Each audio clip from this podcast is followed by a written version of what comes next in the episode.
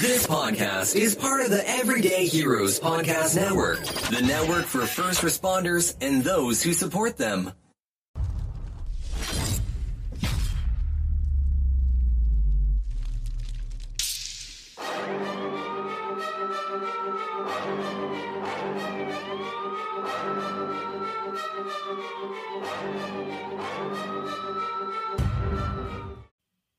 Hey guys, welcome to the Hero Academy podcast, the place where you can celebrate and highlight our frontline heroes.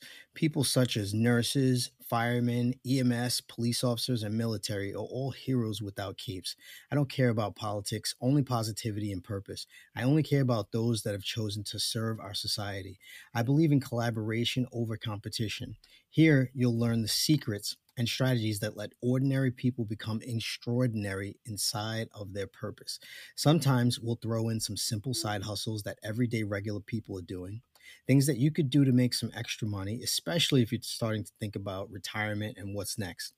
Inside this podcast, each week you'll learn from people like you that were working full time but still found the time to create a course, grow a big team, create a coaching program, a large audience, or a profitable side hustle the steps they took, their backstories, and how they overcame their burnout that they were facing. The perfect blend of mindset and techniques. Carpe diem. Now let's get your dream lit for your freedom. I'm your host and coach, Super Dave. Let's go. Hey guys, welcome to this week's episode of the Hero Academy podcast. I am very excited because I have my buddy Gavin Stone, uh, international spy and author, my second spy is spy a good word? Is that is that like is does it have a negative connotation? Uh, it can do. It's believe it or not, it's not the actual correct word for what we do, but it's intelligence. It's everybody right? recognizes. Yeah, it, yeah. It's it's intelligence. Yeah. So usually it's an intelligence officer or or whatever the case may be. You know, depending on what agency you're working for. Uh, the spy is usually the person that the intelligence officer recruits. So, but we can get it a little bit deeper into that if you want to. But okay, yeah, no, I understand that. I understand that principle from law enforcement when they mm-hmm. use mm-hmm. an when they use an a buy a buying agent. Yeah, like I was I was telling you I wanted to go to narco, but that didn't happen for me. uh, life had another route for me, which is all good. Uh, maybe that wasn't supposed to be my path. Um, but this isn't about me. Let's talk about your career. Uh, I asked you were you in the military, and you said no. I wasn't in the military either, mm, but you were in a secret intelligence agency. Well, yeah, uh, which is which is more fun because we get to play with all the military's toys without doing any of the press ups and the running. So they kind of hate us a little bit. Um, you know, we get to do some of the training, um, and and basically all the fun stuff without any of the uh, without any of the hard work. So yeah, they they generally don't like the spooks, as it were. Are you allowed to say what agency you work for? Normally, I don't um, ask people, and uh, you don't you don't have to say because normally I don't even ask people what agency they work for. I've actually been one of the very few lucky guys because I've spent most of my career as a contractor. So I've worked at the majority of it freelance, and I've oh, been oh, cool. very I've had a very lucky kind of um uh life of, of of being able to work for various different agencies and customers and, and brokers and that kind of thing. So I won't say which ones I have uh, worked for, but I will let you know that I've worked for both British and American governments as well as private. Uh, that's pretty cool. Are you uh are you in Europe right now? Or are you in America?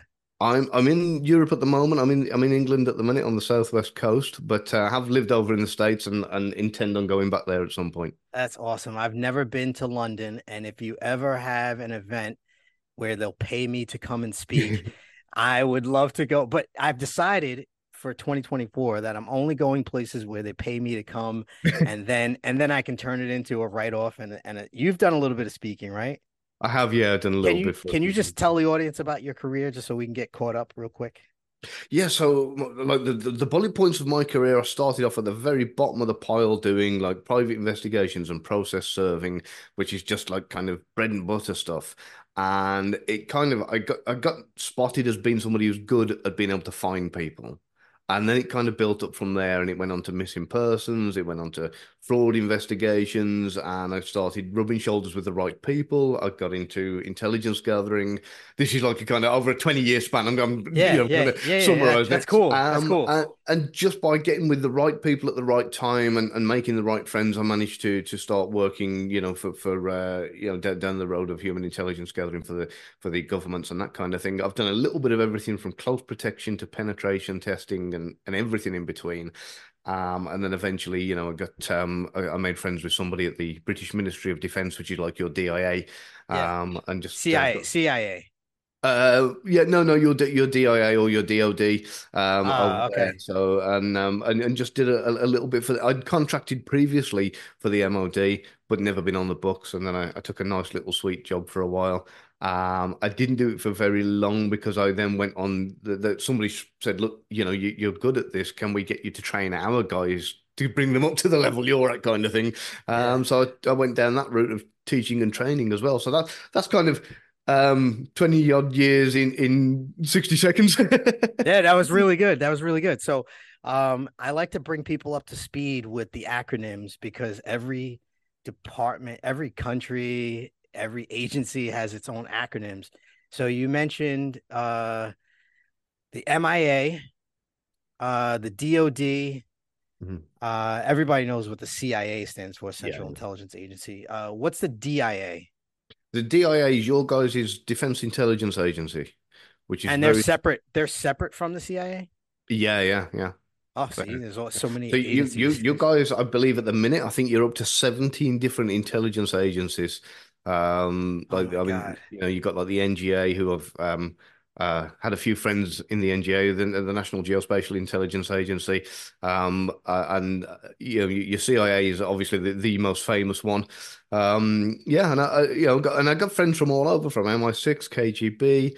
Um, the, KGB is the one that gets people because I say, well, what does that stand for? And when you tell them it stands for the Committee of State Security, they go, huh? I've heard of the KGB. I'm old enough to know uh, the KGB from yeah. movies and everything. So is human intelligence anything like Jason Bourne?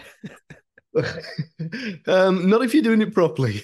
not if you're doing it properly. Yeah. Um, if if you're going into a country and there's explosions and gunfights and high speed chases and everything else, then basically you've done it wrong, extremely wrong. The idea is you get in, you get what you need, and you get out, and nobody even ever remembers that you were there. You know, apart from the guy who who you've kind of recruited. That's the general gist of it. So, I mean, you know, obviously there are always precautionary measures taken so that if things do go wrong and you have to do an evac or you have to you know you, you do you do have training for this kind of thing if you're captured or, or whatever but uh, but yeah it's uh, if you've done it all properly there's no bang do you feel like you have the kind of face that people feel like they've met you before? Because a lot of people, I have a very friendly face, and a lot of people feel like they've seen me or met me before, and I feel like, um, like in the gym today, a guy remembered me from like 15 years ago, oh, uh, arresting him, and and and I was like, well, was I a jerk to you or was I cool? And he's like, no, you were cool. You like, all right, good, good. That's all that matters. But like, do people? My question is, are you are you memorable? Or are you more like you slip in and people don't remember that you were there? Now that would depend entirely on the role I'm trying to play. If I want to kind of get into somewhere and get some information and then leave, I will do absolutely everything in in what they call grey man mode.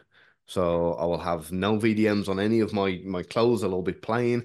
I will have a haircut that is kind of short enough not to be short shaven, but not long enough to be long. It'll be as undescript as possible. You know, even down to the way I shave. You know, there'll be like kind of growth there enough so you're not clean shaven, but not long enough to call stubble, not long enough to be a beard. I will talk as neutral as possible and be as forgettable as I, I can possibly want to be. And then on the flip side, yeah, if yeah. I'm trying to get somebody's attention, that's when I'm going to stand out. But I'm going to stand out to that person and only that person. Oh, wow, that's really good. Um, here's a question that I know that you've never been asked on a podcast before. It, it's relating to business. So, okay. a lot of my listeners are first responders that are in business, mm-hmm. and um, I know your thing is body language. Um, have you played card? Well, first question is, do you play cards with people, and are you really good at reading like when someone is bluffing? Right, so I have done. I have played cards with people. I actually learned the hard way uh, how good poker players are at, at like kind of body language with that kind of thing, at, reading others. So it was great for me. But since being ranked number 28 in the world body language expert, nobody wants to play anymore with me when it comes to poker. They're just like, no, we're not. And, and I haven't got any better or any worse. But, you know, I would reason... love to play with you because I want to test your skills at, in poker. And I want to see if like I, I think the easiest way in poker to do well mm-hmm. is to actually have a good hand and them not believe you for whatever reason. Mm-hmm. That's it's it's much easier to have a good hand and not be bluffing than it is to try and bluff and the guy think uh you know is he bluffing is he not bluffing so I, I i'd love to play with you i'd be curious to see i'd be curious to test your skills it, would be kind of cool because I would I would probably go down the strategy route to be fair, and I would probably get if I got three poor hands, I would do something to give it a signal to show that I'm bluffing, uh, and and and then people would kind of pick up on that tell, go, yeah, every time he's bluffing, he does that. And then when I got a nice big hand, I'd do that tell deliberately, you know, get people going all in and and, and saying, yeah, we know he's bluffing, we know he's bluffing, and then that, that's when I flip them over and say, yeah, no, it wasn't that time. So, so here's my question for business. Mm-hmm. Um, being an NLP expert. Okay, first, can you talk about NLP and explain yeah. like what that is?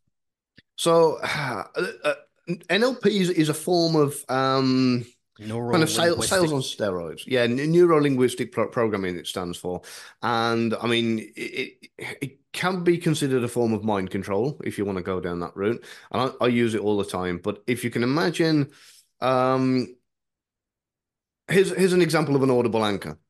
Um, there, everybody has got that one particular song that whenever they hear it, they just feel good. You know, they blast, they turn the volume up on, on the car, they're, they're suddenly doing over the speed limit. they're like, yeah, because this is great. It doesn't matter what it is, whether it's Bohemian Rhapsody or whatever, whatever it is for you that does it. Everybody's got that song. That's an audible anchor. It means something at some point that you probably don't even remember happened in your life while that song was on, and you just felt so good and it stayed with you. And there's visual anchors, there's verbal anchors, there's audible anchors, there's even anchors that you can smell. You know, you've probably done it yourself. You've gone past a bakery or a petrol station or anything at all. You've gone, oh, and it's just taking you back to your childhood. You know, something that's just taking you back so many years. And that, that's uh, what they call an olfactory anchor. Now, you can set these anchors either in yourself or in other people. And the way to do it is um, so I'll give you an example. If I wanted, if I wanted to use my wife as an example, when we got together, every time we were having really great time and everything was fun, I would touch her on the left elbow, and she would relate that connection, that contact of being touched on the left elbow to something positive. And then every time something was really dreadful happening, I'd touch her on the right elbow, and she'd relate that to something negative. So therefore, if I wanted to go out uh, on a Friday night with the lads, I'd say, "Hey, sweetheart, I'm going to go down the bar and I'd touch her on the left elbow and have a few drinks with the lads. Is that okay with you?" And she'd get that that kind of positive feeling from that, you know, that that association, and go, "Yeah, sure, that's fine." Um, you know, and at the same time, if she wanted to go to the mother-in-law's for Thanksgiving, I'd touch her on the right elbow and say, "You sure this is a good idea?" She's like, "Yeah, no, my brother's going to be there, and they'll all be getting drunk again." So this is how you can do it and how you can use it in in a, a tactical way. It's a bit manipulative, but if you wanted to, that's how it can be used. So that's pretty crazy. That's pretty wild. So does it make you a better speaker from the stage or a better salesperson or both? Does it like how does it how does it improve you? So it can do. I mean, so if you wanted to set an anchor in yourself, for example, um, you can either either think and visualize a time that you were really on fire and maybe touch your your knuckle on on your hand. Um, either that or every time you're out and you're having a really really great time you know that song's on the radio again touch your knuckle uh, exactly the same spot every time and build that up in every possible way so when whenever you're feeling confident you can touch that knuckle and and it sets that anchor that association um, to to confidence so just before you're about to go on a podcast or a stage or a tv show or anything you want to do if you're not quite feeling that vibe just touch that knuckle and it'll bring back that ah hang on i feel good again and that that's kind of how it works. And it takes time. This is not something you can do three times and go, "Huh, why isn't it working?" Right. You know, th- this is something that it does take time to cement this in place. But if anybody's familiar with the experiment of Pavlov and his dogs, Yes. you're familiar with it, where Yes, he used yes. to ring the bell, yeah, Yes. and he'd do it every time he fed them, and eventually he could ring the bell, and without having to feed them, the dogs would salivate. It's exactly the same system. It's just used on humans, and that power of association, it just kind of um, it can help convince people to do what you want them to do, like steal secrets. Yeah, no, that's actually a really, really good tip. Um, where could someone go to learn NLP? Is there like classes online? Yeah, uh, there is. I mean, now I I, re- um, I learned directly from Richard Bandler, the co-creator of NLP, and he still does lessons and seminars and that kind of thing now. There are loads of things online where it says, "Hey, be a, an NLP practitioner for seven dollars, you know, in thirty minutes." Don't waste your money. Don't waste your time. You know, if you're gonna learn these things, go to the best. Go to the man that created it, uh, and, and say, "Hey, teach me." It's not for for what you get out of it. It's not a lot of cash. It's a good investment. You know, to if Mm-hmm. you're investing in yourself. Is elicitation related to NLP? Like what is what is that? No, so elicitation. This is a this is a beautiful little thing that, that um, spies use in the world of human intelligence gathering, and this is where we might be talking to somebody who's unintentionally going to give us information without them knowing about it, and we'll Ah, use certain techniques to extract information out of them. And and it's all done in a very unassuming way. Um, so you'll be having a standard conversation. You've kind of in your mind planned it out that it's going to be uh, say, I don't know, 30 minutes long. And what you will do 14 minutes in, this is where you will kind of set up the question that you want the answer to. Uh, that'll take you kind of two minutes to get answered, and then 14 minutes out, you'll talk about something else. So you, you, you're, uh, and this is all down to something called the primacy and the recency effect. People tend to remember the beginning and the end of a conversation, and not so much in the middle. So you you're kind of getting that that little bit of information that you need out of them without them even remembering they ever give it to you. ah, ah, and- that's a really cool spy trick. yeah, yeah. And- this is all done through so elicitation is a form of getting information without asking questions. So um I could say to you uh, something, for example, like, "Hey, that flag you've got in the background there—that's uh, uh, a policeman, a fireman, a nurse, and a um, civil servant, right?" Yes. And you'll go, uh, well, yeah, but that guy in the bottom left, he's actually he's a he's a something else. And and what it is, this is the a, a technique where it's the need to correct. Ah, So, yeah, so I, I will I will kind of deliberately say something wrong, and you know, and, and people will then try to, to correct me. There's there's a, there's several different techniques that you can use and statements that you can make, and these statements are what they're called provocative statements, and they're designed to provoke a response out of the person. And it might be the need to correct. It might be, um, it, it could be any number of, of different reasons why somebody responds. But but because of the fact that it's a statement and not a question, it doesn't arouse suspicion. so this is something that detectives could use when interviewing suspects. Oh yeah, definitely, definitely. Um, th there is, uh, th- th- I mean, I, I don't so much teach it anymore in, in courses and whatever else. I, I can recommend places that do, uh, one in particular, but you know, uh, there are great ways to learn elicitation, and and once you've mastered the art of it, it's fantastic because you'll find yourself using it all the time. At first, it feels really weird because you you default to want to go to a question. And for all you guys out there, or other podcast users and podcasters and whatever else, it's a fantastic way of of, of getting info. Like for example, at the beginning, you said you were in the army, right? And I said, no, I'm not. I, I was, I was, I joined the reserves, and then this happened and that happened. So it, it's you. You can make these what they call a false statement, and then it, Mm. it gets somebody to to kind of continue, but giving you information. Yeah, yeah, yeah.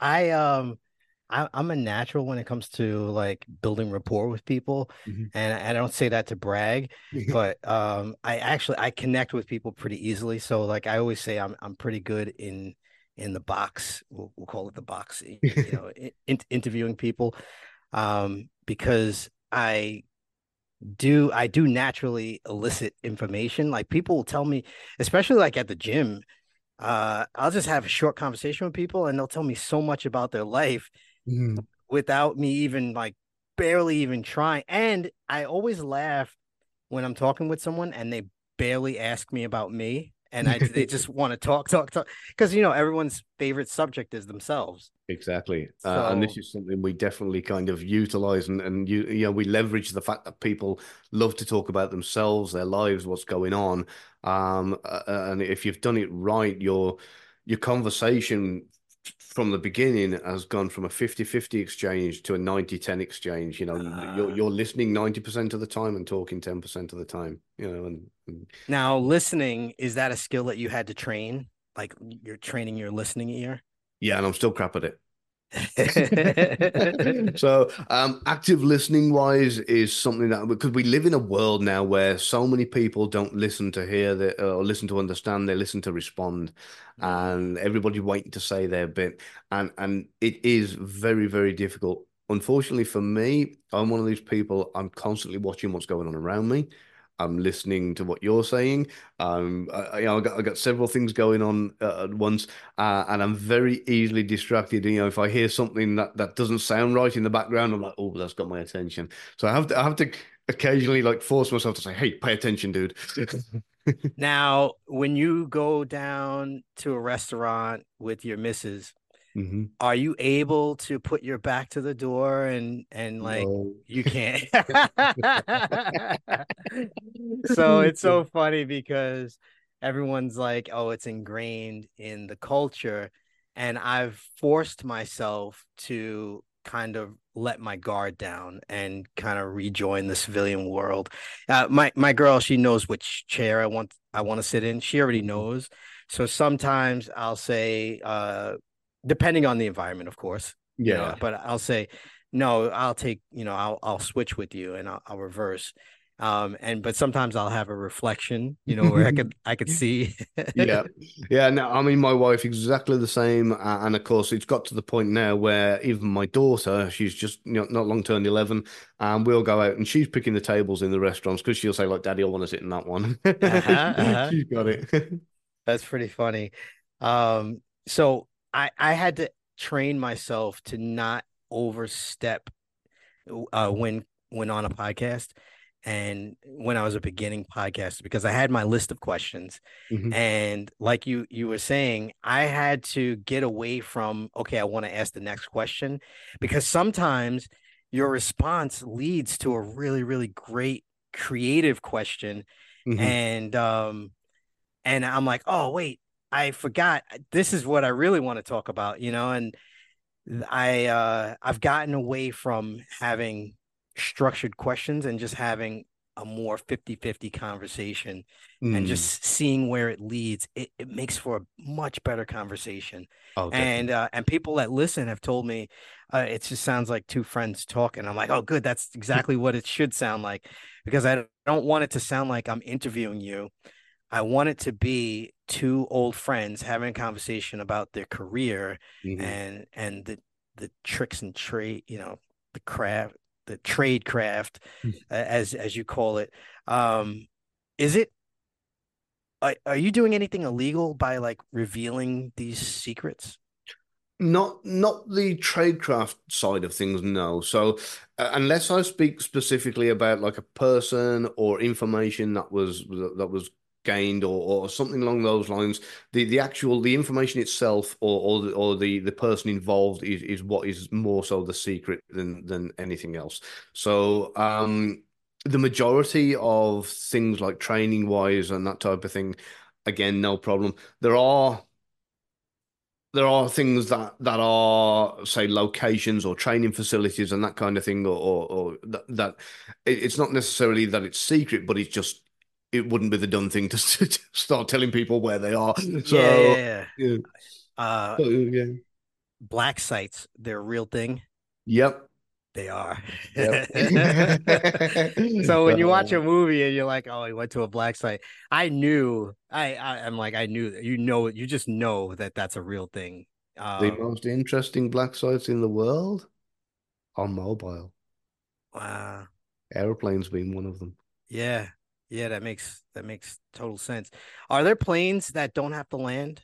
They just get um, refueled. Um, the, the, yeah, there are some mid-air planes, but they, they do everything has to kind of what goes up must come down, kind of thing. Yeah, yeah. After a while, but uh, the the whole uh, the, the, these things don't land very often, but they they do. You know, obviously, it's it's the same as I mean, we've got submarines, we've got nuclear submarines that can stay under the water indefinitely. But the crew that are on there, they, they you know, they, they couldn't stay on there indefinitely. You know, right? It's, it's it's it's, the human element that's the problem. yes, yes, yes. Um, technology going the way it's going, I see robots controlling these things with with less less humans needed for the crew.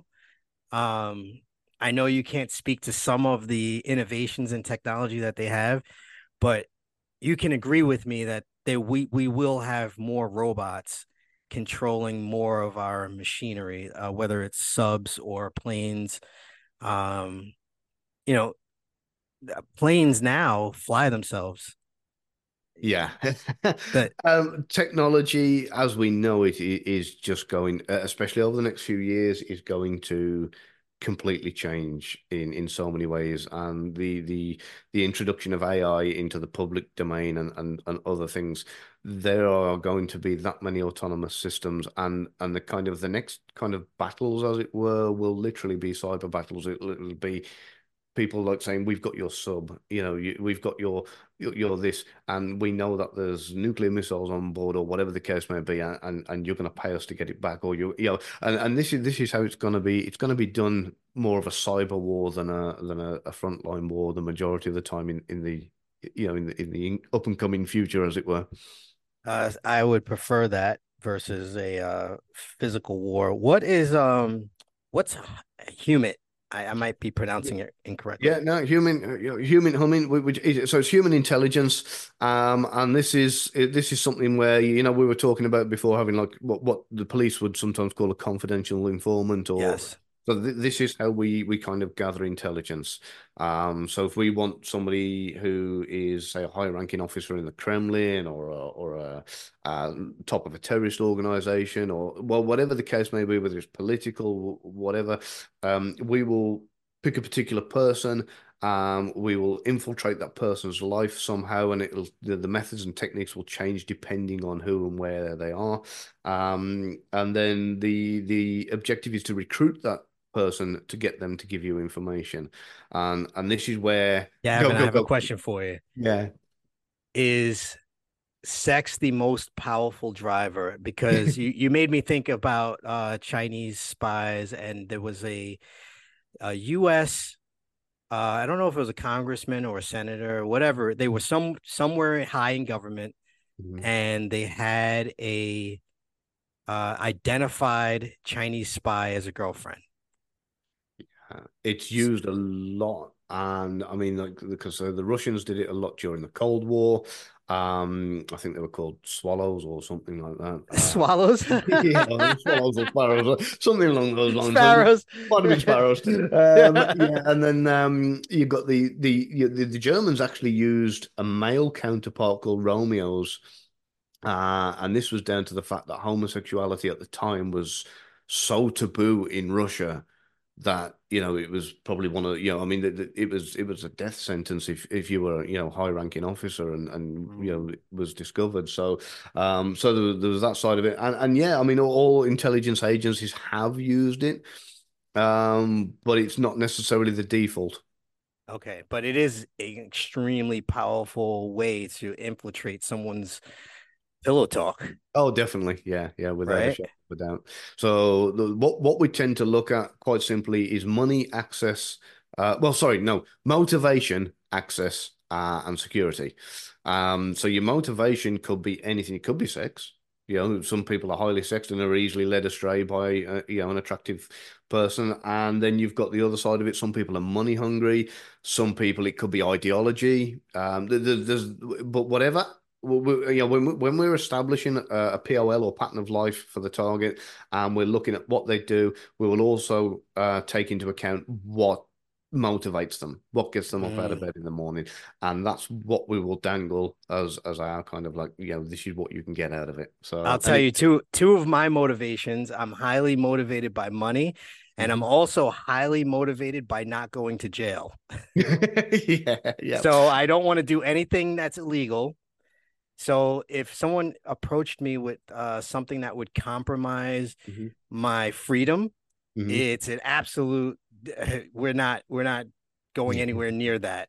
Yeah. But if someone approached me with a good opportunity that seemed somewhat legitimate, hmm that could be uh, I just know that's that's a weakness for me because I I uh I got it inherited from my mom where she would get sucked into the infomercials, the TV infomercials, and she would buy so much stuff from those infomercials. And I know that I'm an easy sale, especially when it comes to increasing my bank account, increasing my Mm. money. Got you. And we would we would exploit that in the sense of we would go down the route of of giving you a good chunk of cash and saying, I just need you to do, uh, you know, and it wouldn't it wouldn't be like a, a, in a conversation like what we're having now. I say, Right. I just need you to do me a little favor. And you go, what? And you go, I need you to tell me um the tire size on the Crown Victorias that you're using down at your station. That's all I need. The tire size, right? Nothing else. yeah. And you go away and you come back and you say, yeah, they're, you know, 195 R18s or whatever. And I go, okay, brilliant. Thank you. There, there's five grand. And you go, wow, that was easy money for a tire size. That, you know, you could walk up to any patrol car and, and you know, to see that. that would raise a red flag for me. yeah. And, and of course, it might, it might not be that huge amount right, of, right, of right, money. And it might, yeah, but, but it, it starts off with very small asks, very small Yes. favors, and, and like kind of, eventually we would kind of build up and build up and build up and you go oh brilliant you've got the tire size that's fantastic hey what what size engines are in them yeah and then it'd be Uh. like an, and how many how much fuel do they carry and you know do you have a shotgun in the boot is that true yeah and and then before you know it this is kind of you know and and I've got the specs on the car and you go and where do you park them you know is, there, is the parking I have to tell you? I have to tell you a, a funny story of a guy that I used to work with. Mhm. Uh, we'll say 15, 15 to 20 years ago. He had a childhood friend that he grew up with in the city who sold large amounts of uh soft drugs. Mm. So I don't want to say what type of drug it was, but we'll just say we'll just say soft drugs. He sold soft Okay. drugs, large quantities, and my particular agency was on to the bad guy. Mm. During one of his conversations with the guy I used to work with, the guy, the the bad guy, or we'll say the actor, asked the cop what type of undercovers uh are and and they were childhood friends and he told him what kind of cars they use and he like i think he really didn't think anything of it Mhm. like why his friend was asking that question i don't know i don't know his his state of mind when he got asked the question but i remember hearing the story and he got in big trouble for that Yeah, to where he almost got fired and um you know he got put on um he got suspended and put on like uh you know like special special assignment where it's not so special it's not so much fun yeah. but you know what i mean but as soon as you started asking about the tire size and then more things about the car it made me think about that story and uh do you have any stories uh that you can share or that you stare that you share from the stage about um intelligence or like elicitation are, are there any stories that you can, can share I, I I can share one that, that that kind of might burst a bubble for one or two people because when I first got into the whole uh, intelligence side of it, because you got you got different types of intelligence, different types of assignments, and, and you know like human being one of them, and I, I remember like so many other people. You see movies, and you know, and, and you've got this kind of you know image in your mind of you know, oh, they'll have a great big cavernous kind of ops room where they'll give you a uh, you know, a slideshow of this is the man we're after, and this is the island he's living on, and he gets there by helicopter, and you know, he's got this happening, and Jeffrey Epstein. Jeffrey Yeah, you know. Epstein. and um, uh, and they say, you know, we, we want you to to kind of you know parachute in there and and you know kind of you know find out what he's doing with all this plutonium, uh, and of course, you know, th- this is what I kind of expected, you know, it to be like. And and I remember like the very first assignment I was ever given was one sentence. And I sat down and there was three other people in the room and they said, find out how the Russians are getting railgun intelligence out of Korea. Okay. And I sat there, I was waiting for the PowerPoints and the other bit, and, uh, you know, and the only thing I got was, why are you still here? So, uh, oh, is that it then? You know, no, no, no gadgets, no. Get out of here, get your job done. Um, so yeah, that was a, that was a bit of a bump, and it was like kind of okay. Didn't quite expect it to be just like that, and and that was it. I was left on my own. Go and find out and get the information, which I did, um, and quite happily did it um, without even leaving the UK. In fact, I did most of it from my living room. Oh, Um, that's really took me a couple of days. So, so yeah. Uh, it, it, so there's a lot of things in, in the intelligence world that you know you you you're given the impression that it's all rubber masks and biking off mountains and, and that kind of thing, but it, it, a lot of it's actually quite the opposite. I um tried to find you on LinkedIn uh Mhm. so I could connect with you, but I don't think you're on there, or maybe we just don't have any uh um close connections. Ah, okay. Yeah, I am on there. Uh, Okay. yeah, I'll I'll send you a link over um to your email. Yeah. All right, that sounds good. And if um are are you promoting anything? I I know you wrote a couple books. Yeah, so I, I got my my best-selling book was uh, called How to Tell If Someone Is Lying. So here's here's a business strategy for everybody.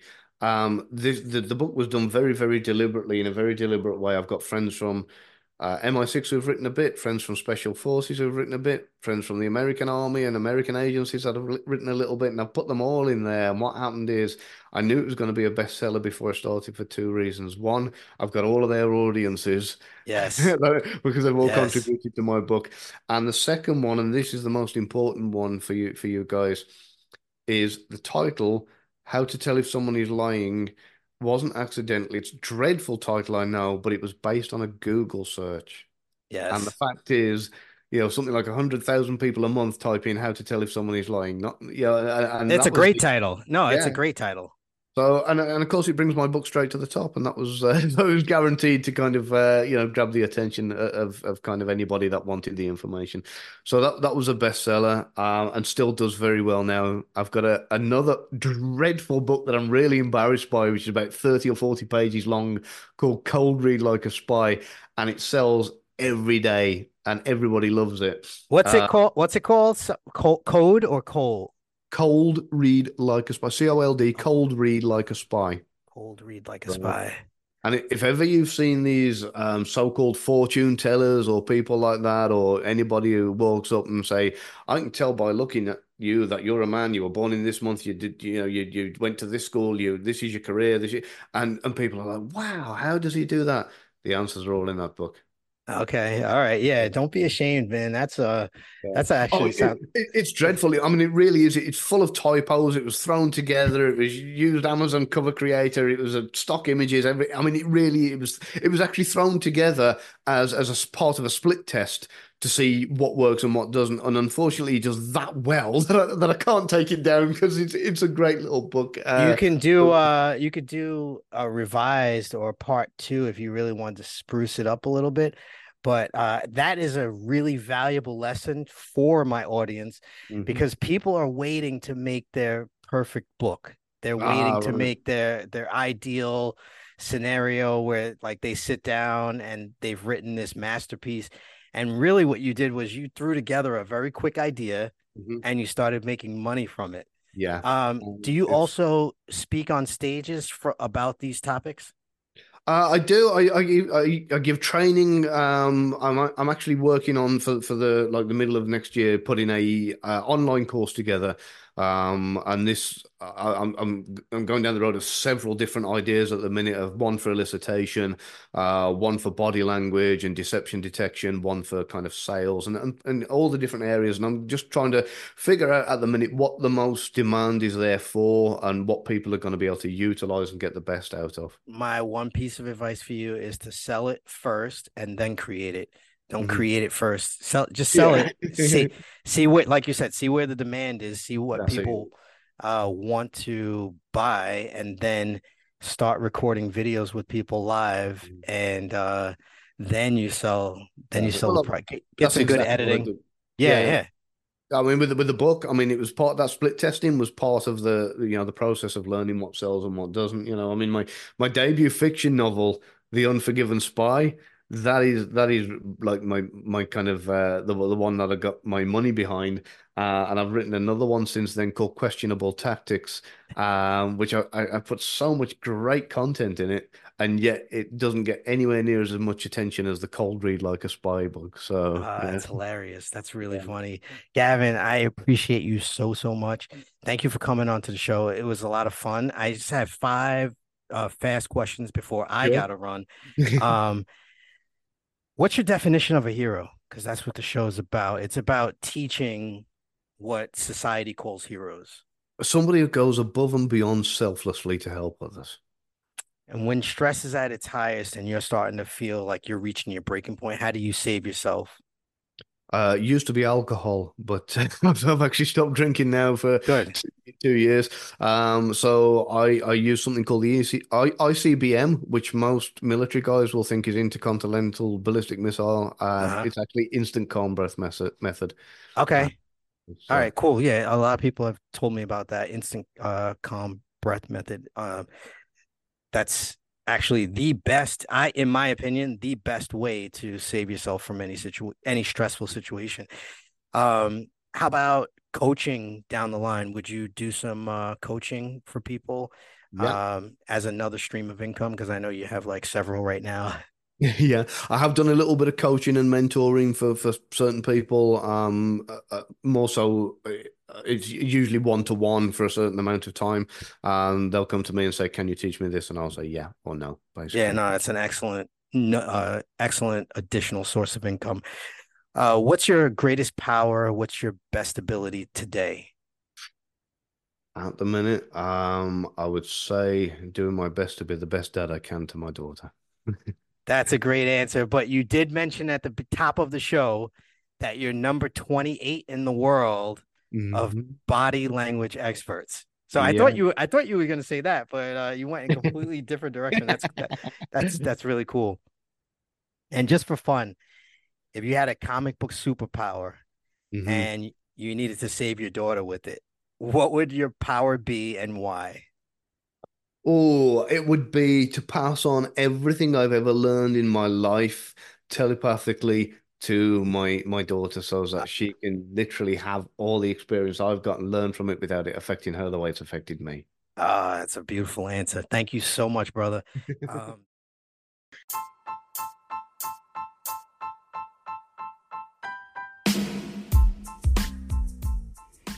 all right, all right, family. I hope you enjoyed this episode. Everyone I interview, I've chosen for you guys because of their story, and I hope that you get some value every single time. If you did get value or just just simply enjoyed the episode, please share the episode with someone that you know. If you know of a guest, a frontline hero that has an amazing story, something uplifting or a positive message, hit me up in the contact form of www.davidleith.com or DM me at Instagram at David Leith, the number one. Subscribe to the show because I have some really phenomenal guests coming up in the next few weeks that you definitely don't want to miss. All right, one.